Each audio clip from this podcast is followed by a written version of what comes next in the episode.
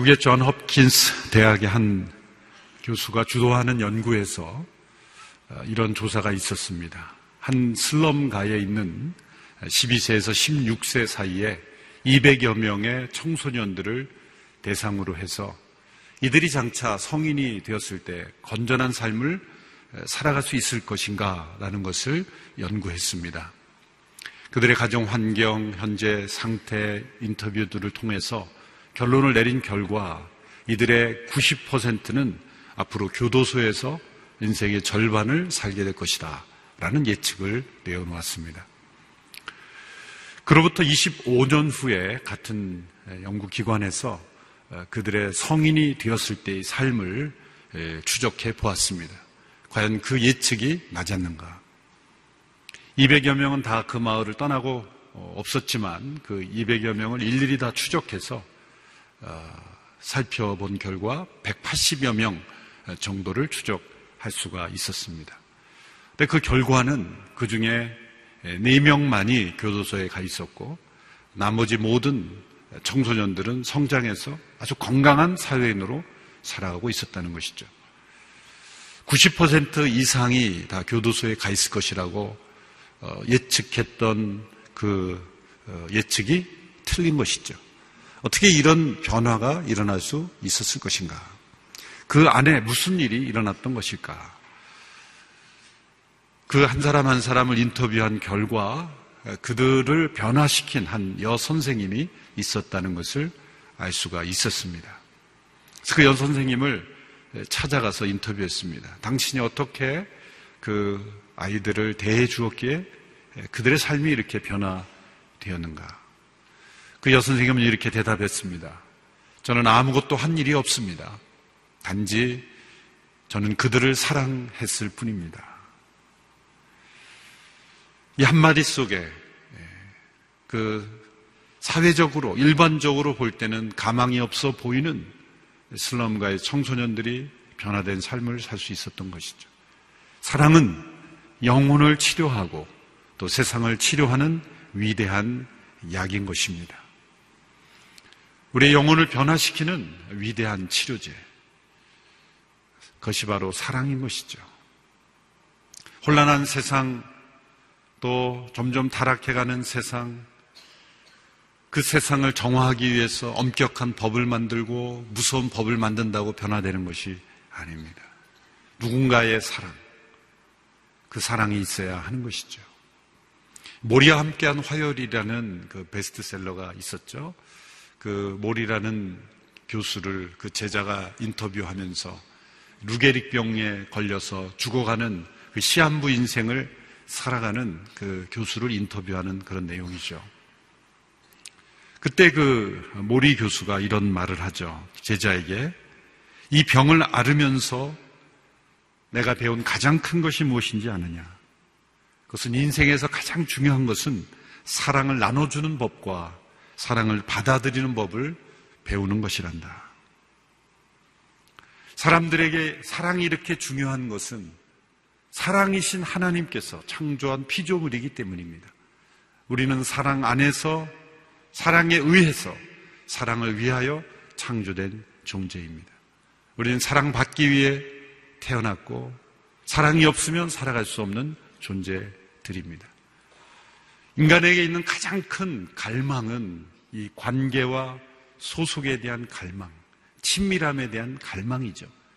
사람들은 이러한 것들을 성취나 소유를 통해서 해결해 보려고 하지만 그것은 더 큰 갈망을 불러일으킬 뿐입니다.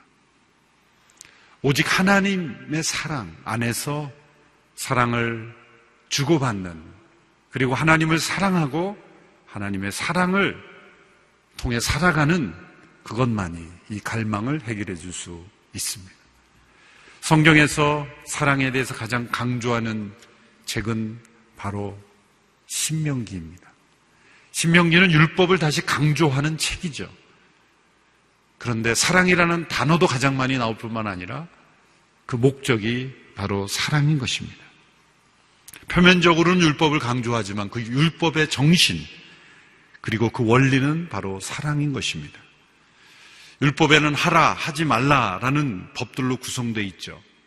중요한 것은 왜 하라고 했으며 왜 하지 말라고 했느냐입니다. 그것은 바로 사랑 때문이죠.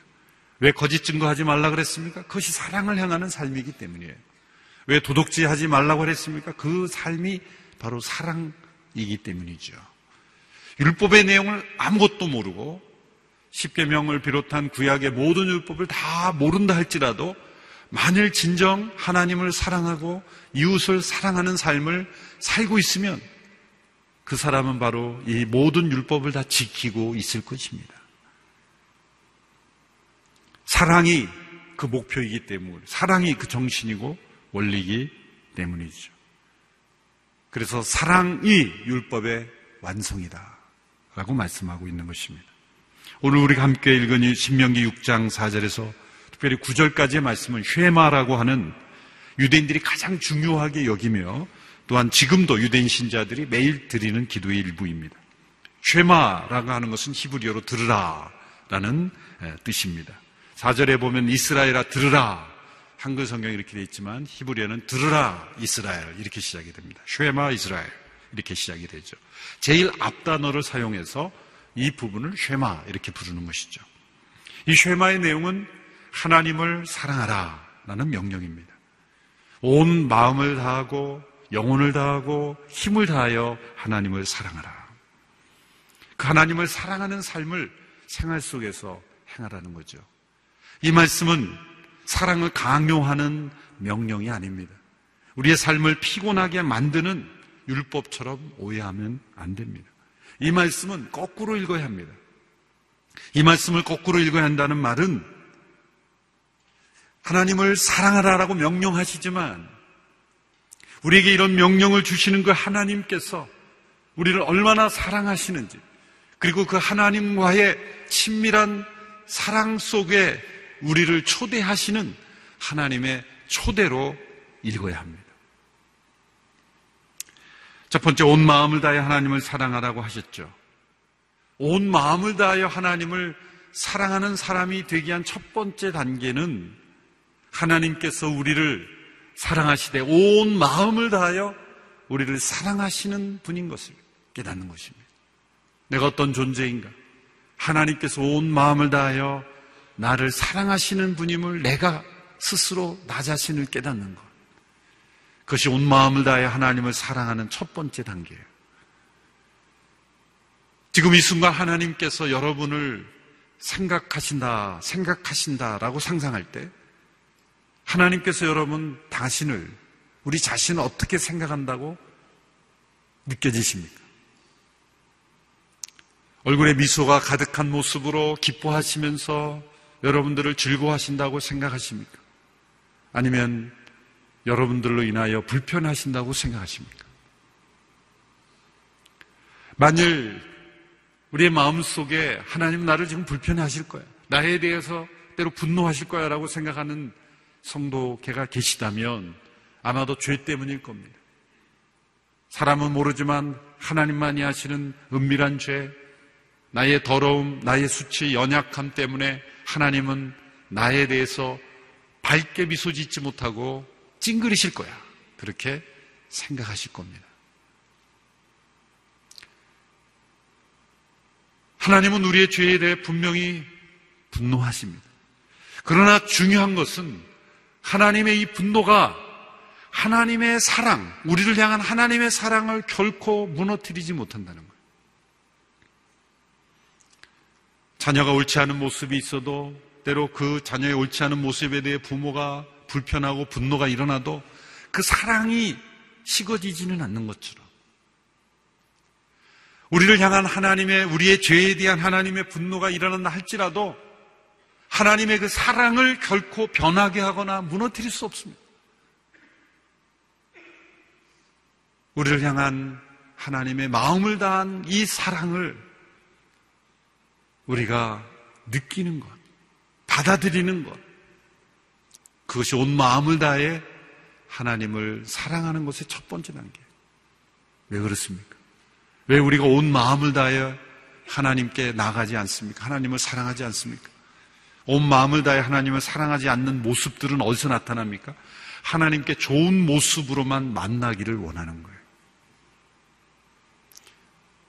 우리 안에는 하나님께 제일 좋은 모습으로만 만나기를 원하는 거예요.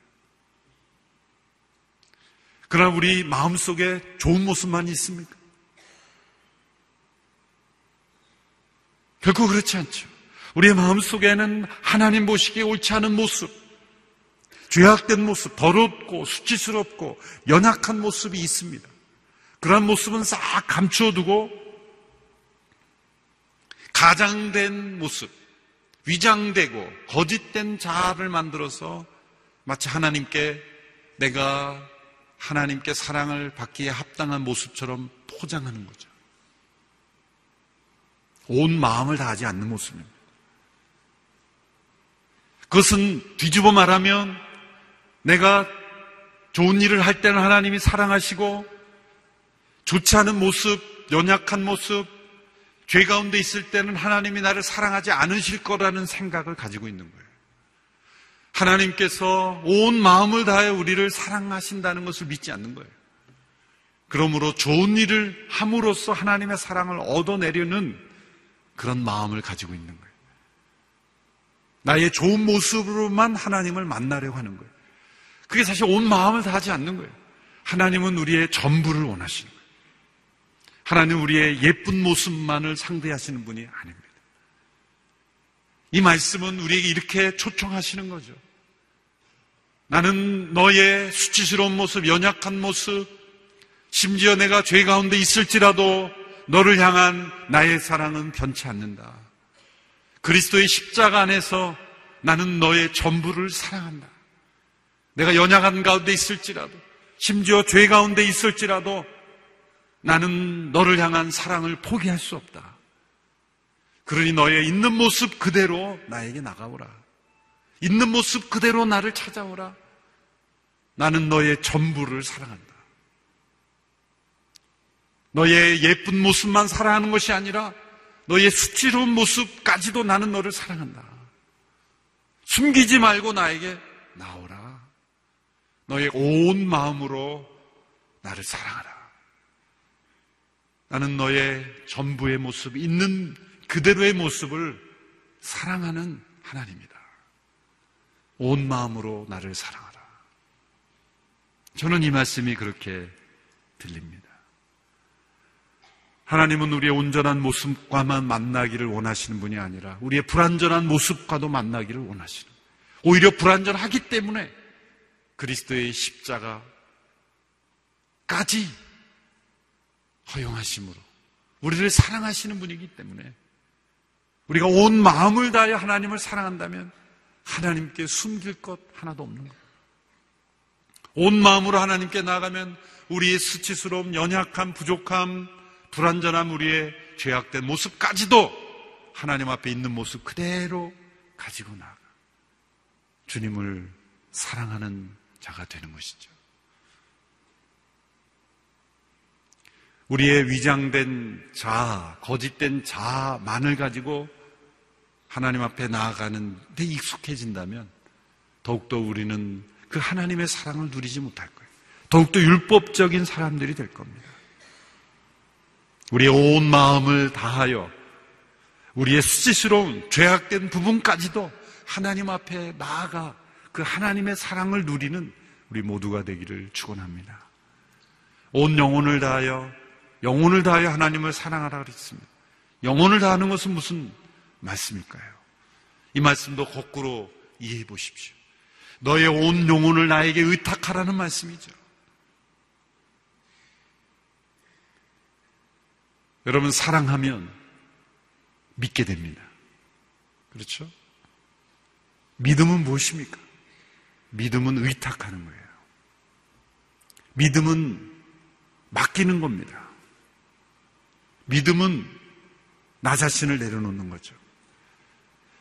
그 믿음은 어디서 나옵니까? 사랑에서 나오는 거예요.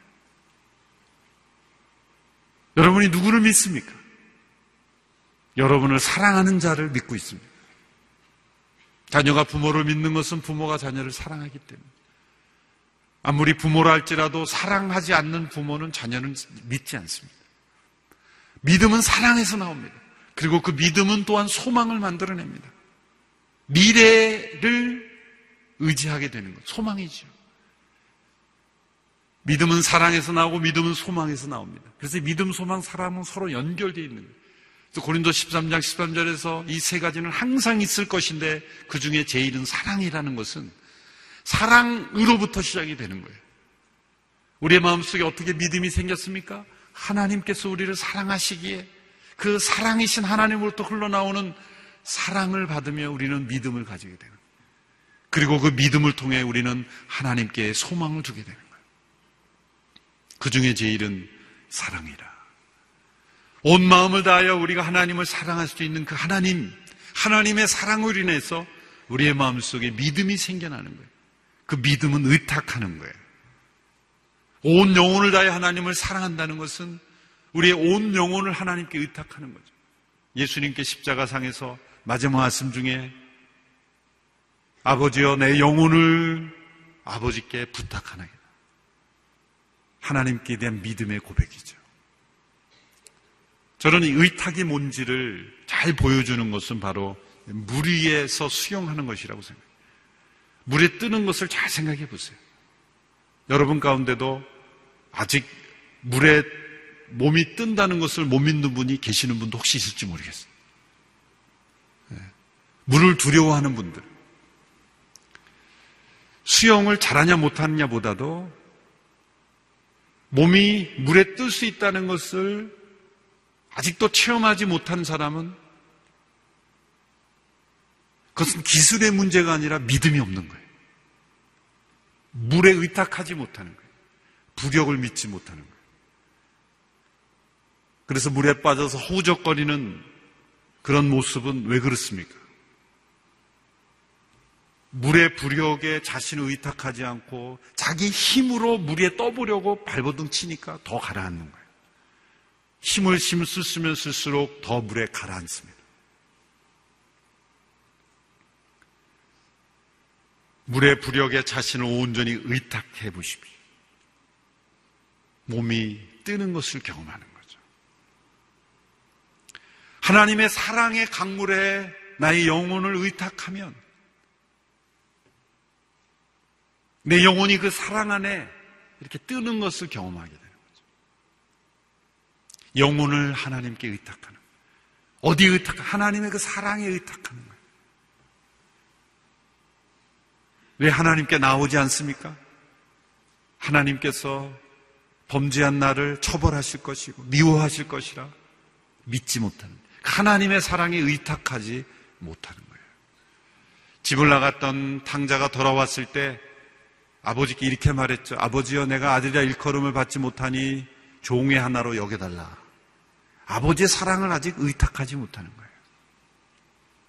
영혼을 다하여 하나님을 사랑한다는 것, 그것은 그 사랑 안에 온전히 자신을 의탁하는 거예요. 초대교회 기독교, 초기의 기독교 작가들은 성도들도 그렇게 생각했지만 그리스도인들을 익투스, 물고기 표현으로 했죠. 사실은 초기 기독교의 상징은 물고기였습니다. 십자가는 이 2, 3세기 이후부터 형성이 됐죠. 초기의 믿음의 사람들의 심벌은 물고기였습니다. 익투스라는 게 헬라어로 물고기라는 뜻인데 그 익투스라는 이니셜을 풀었으면 예수 그리스도 그 하나님의 아들이다. 그 약자죠. 근데 실제로 많은 그 초기 기독교 문학에서는 예수님을 하늘의 물고기로 상징하고 우리들을 작은 물고기다 이렇게 상징했어요. 물을 다니는 이 물고기처럼 하나님의 사랑의 강물에 하나님 안에서 거니는 그런 물고기와 같은 삶, 하나님의 사랑의 강물에 자신을 의탁하며 살아가는 인생으로 그렇게 표현한 것이죠. 하나님의 사랑에 자신을 온전히 의탁하십시오. 영어로는 서렌더라는 표현하죠. 완전히 자신을 내어드리고 내어맡기는 의탁하는 인생, 그것이 영혼을 다하여 하나님을 사랑하는 거예요. 세 번째는 힘을 다하여, 연결이 됩니다. 마음을 다하여, 영혼을 다하여, 힘을 다하여. 힘을 다한다는 말도 우리가 생각할 때는 우리가 피곤할 정도로 어떤 우리 에너지를 다해서 하나님을 사랑한다 이렇게 생각하죠. 거꾸로 읽어야 됩니다. 힘을 다하여, 내 의지를 다하여 하나님을 사랑한다는 말씀으로 이해할 수 있지만, 거꾸로 읽어야 된다는 말씀은 내 힘을 뺀다는 거예요. 내 힘과 의지로 하나님께 온전히 순종할 수 없습니다. 하나님께서 우리에게 원하시는 삶은 그런, 절대로 내 힘으로 순종할 수 없어요. 어떻게 원수를 사랑합니다. 여러분의, 우리 자신의 힘으로 원수를 사랑하지 못합니다. 내 힘을 빼고, 내 의지를 내려놓고, 내 뜻을 내려놓고, 아버지의 사랑의 힘으로, 성령의 힘으로, 예수 그리스도께서 내 안에 임재하시는 힘으로만 우리는 아버지의 뜻에 순종할 수 있는 거예요. 힘을 다하여 하나님을 사랑하는 것은 순종하라는 것이죠. 그 순종은 내 힘으로 되지 않습니다. 그러니까 이 말씀은 역설적으로 내 힘을 빼라는 거예요. 힘을 다하여 하나님을 사랑한다는 것은 너의 온전한 의지를 내려놓고 아버지께서 주시는 그 힘을 의지하여 순종하라. 힘을 다하여 하나님을 사랑한다는 거예요. 마음을 다하여, 영혼을 다하여, 힘을 다하여 하나님을 사랑하는 영혼이 되는 것. 그것이 참된 경건이요, 축복이요, 능력이죠. 그렇게 우리 하나님을 사랑하는, 살 수 있다는 것. 하나님께서 우리를 그렇게 사랑으로 인도하고 계시다는 것. 너의 모든 마음을 나에게 달라. 너의 온 영혼을 나에게 의지하라. 내 힘을 의지하며 살아가지 말고 내가 공급하는 힘으로 살아가라. 그게 이 말씀의 의미입니다. 하나님의 사랑에 우리를 초청하시는 거죠. 그 사랑 안에 거하고 그 사랑으로 살아가는 인생을 살도록 초청하시는 모습입니다. 바로 그러한 삶을 사는 성도들에게서는 세 가지 모습이 나타납니다. 첫째는 6절에서 9절에 나온 대로 자녀와 이웃에게 하나님의 사랑에 대해서 증거하는 것입니다. 6절에서 9절 말씀을 보십시오. 같이 다시 읽어보겠습니다. 시작. 내가 오늘 너희에게 주는 이 명령들을 내 마음에 새겨 너희 자녀들에게 잘 가르치되 너희가 집에 앉아 있을 때나 길을 걸을 때나 누울 때나 일어날 때 그들에게 말해주라. 너는 그들을 손목에 메고 내 이마에 둘러라. 그것들을 너희 집 문설주와 대문에 적어두라. 자녀들에게 생활 속에서 집에 앉아 있을 때, 길을 걸을 때, 누울 때, 일어날 때 말해주라. 이 말씀은 자녀들에게 성경 말씀을 가지고 괴롭히라는 게 아니에요. 아침에 일어나자 너 암송했어? 길을 걸을 때 너 암송해봐. 암송을 잘못했다는 게 아니라 말씀을 가지고 괴롭히라는 게 아니에요. 저도 제 아들을 좀 말씀을 가르쳐 보겠다고 1:1로 앉아서 제가 말씀을 설교하듯 했더니 괴로워하는 그 얼굴을 제가 봤어요. 말씀을 가지고 괴롭히라는 게 아니라 말해주라. 그런데 그렇게 말할 때 먼저 우선되는 게 있어요. 너희에게 주는 이 명령을 마음에 새기고. 중요한 말씀이죠. 왜 내가 말하는데도 효과가 없을까? 그 말씀을 마음에 새기는, 부모가 먼저 말씀을 마음에 새기는 일이 없이 말했기 때문이죠. 하나님의 말씀을 자녀 혹은 가족들에게, 이웃들에게 말하기 전에, 그 하나님의 사랑을 말하기 전에 그 말씀을 먼저 마음에 새기라. 삶 속에서 흘러나가는 모습을 보여주고 있는 거예요. 문설주와 대문에 그 말씀을 적어두라는 것은 지나가는 이웃들이 보게 하라는 거죠. 집안에서는 우랑탕탕 맨날 부부싸움 하면서 앞에 하나님은 당신을 사랑하십니다 써붙여놓으면 어떻게 되겠습니까? 나는 저런 꼴 보지 않으려고 안 믿겠다라 그러지 않겠어요.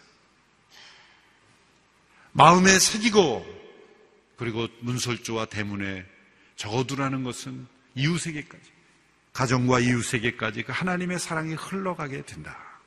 유대인들은 지금도 이마에 붙이고 뭐 손목에 메고 다니고 사실 그렇게 형식적으로 지키라는 게 아니죠. 마음에 새기라 했어요. 마음에.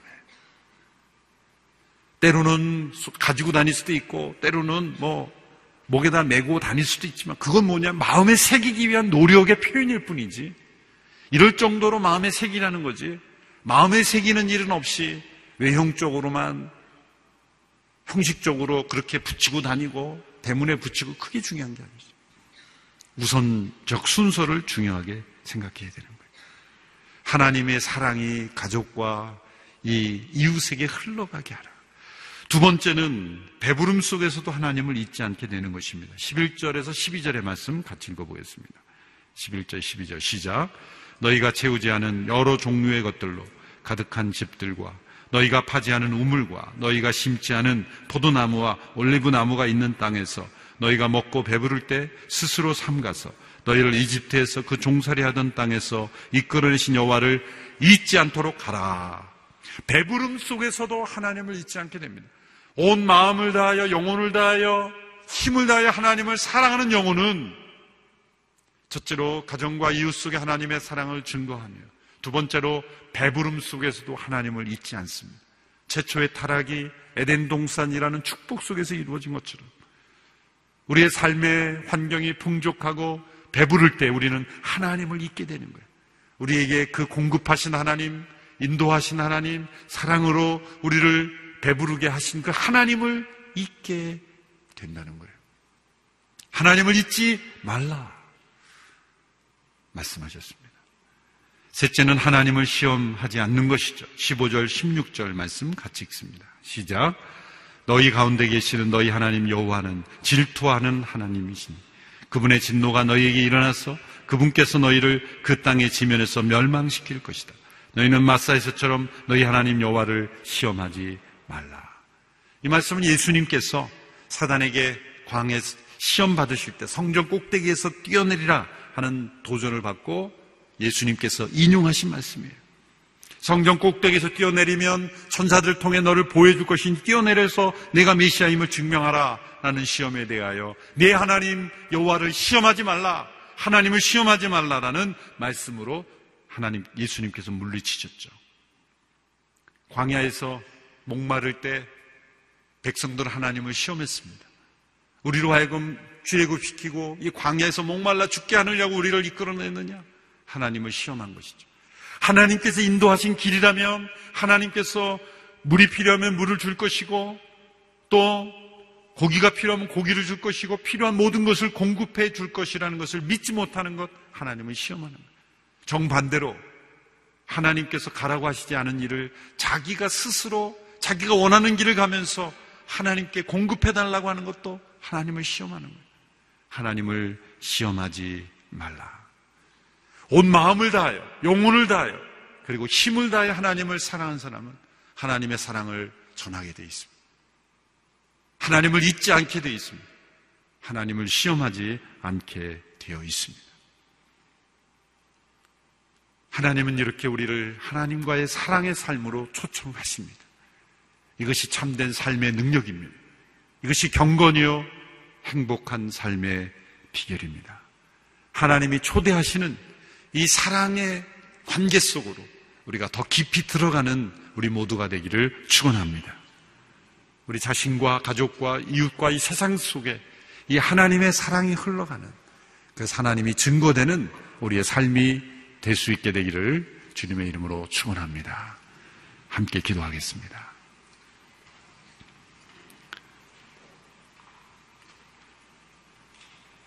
이 시간 함께 합심하여 기도할 때 이 말씀 앞에서 응답하며 기도하기를 원합니다. 하나님, 제가 온 마음을 다해 하나님을 사랑하지 않았습니다. 내 영혼을 주께 온전히 의탁하지 않았습니다. 내 힘을 의지하며 믿음 생활 한다고 생각했습니다. 진정 하나님을 사랑하는 삶을 경험하기를 원합니다. 내 안에 있는 모든 수치, 더러움, 죄악된 모습, 있는 모습 그대로 나를 사랑하시는 그 아버지 앞에 나아갑니다. 내 영혼을 온전히 주께 의탁하기를 원하며 나의 힘이 아닌 아버지께서 공급하시는 힘으로 순종하며 살아가기를 원합니다. 주 앞에 우리의 있는 모습 그대로를 내어드리며 주께 사랑을 고백하며 아버지 사랑합니다. 나를 사랑하시는 그 아버지의 사랑 앞에 나아갑니다. 우리 함께 응답하며 기도하며 나아가겠습니다. 나를 사랑하시는 아버지 하나님, 우리 모두를 사랑하시는 아버지 하나님, 십자가에 그 아들을 내어주시기까지 사랑하시는 아버지 하나님, 나는 너의 좋은 모습만을 보기는 원하는 하나님이 아니라 너의 연약한 모습, 수치스러운 모습, 죄악된 모습까지도 사랑하는 하나님인 것을 우리에게 말씀하셨습니다. 주여, 우리의 모습, 있는 모습 그대로를 통하여 아버지께 나가기를 원합니다. 우리의 영혼을 주께로 온전히 의지하며 나가기를 원합니다. 내 힘과 내 의지로 살아가기를 원했던, 그렇게 살아갔던 나의 모습을 내려놓고 나를 사랑하시되 죽기까지 사랑하시니, 십자가에 피 흘리기까지 사랑하신 그 사랑으로 나를 사랑하시는 그 사랑을 받아들이기를 원합니다.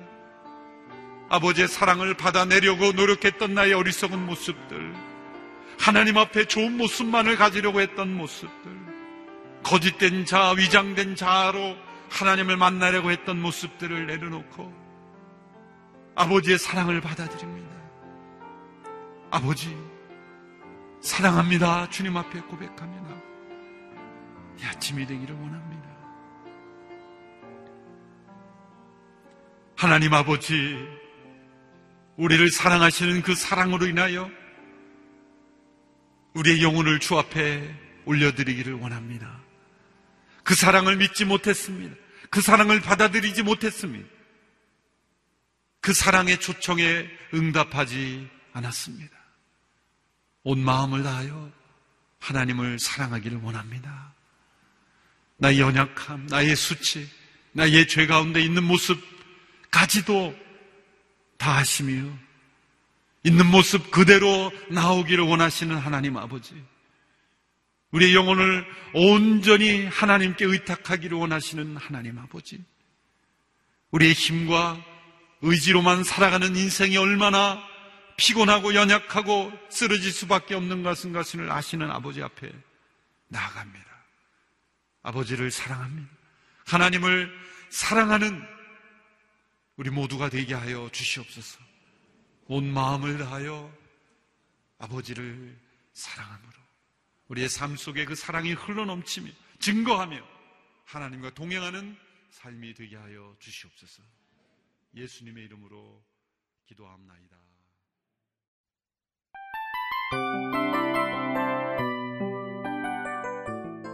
이 프로그램은 청취자 여러분의 소중한 후원으로 제작됩니다.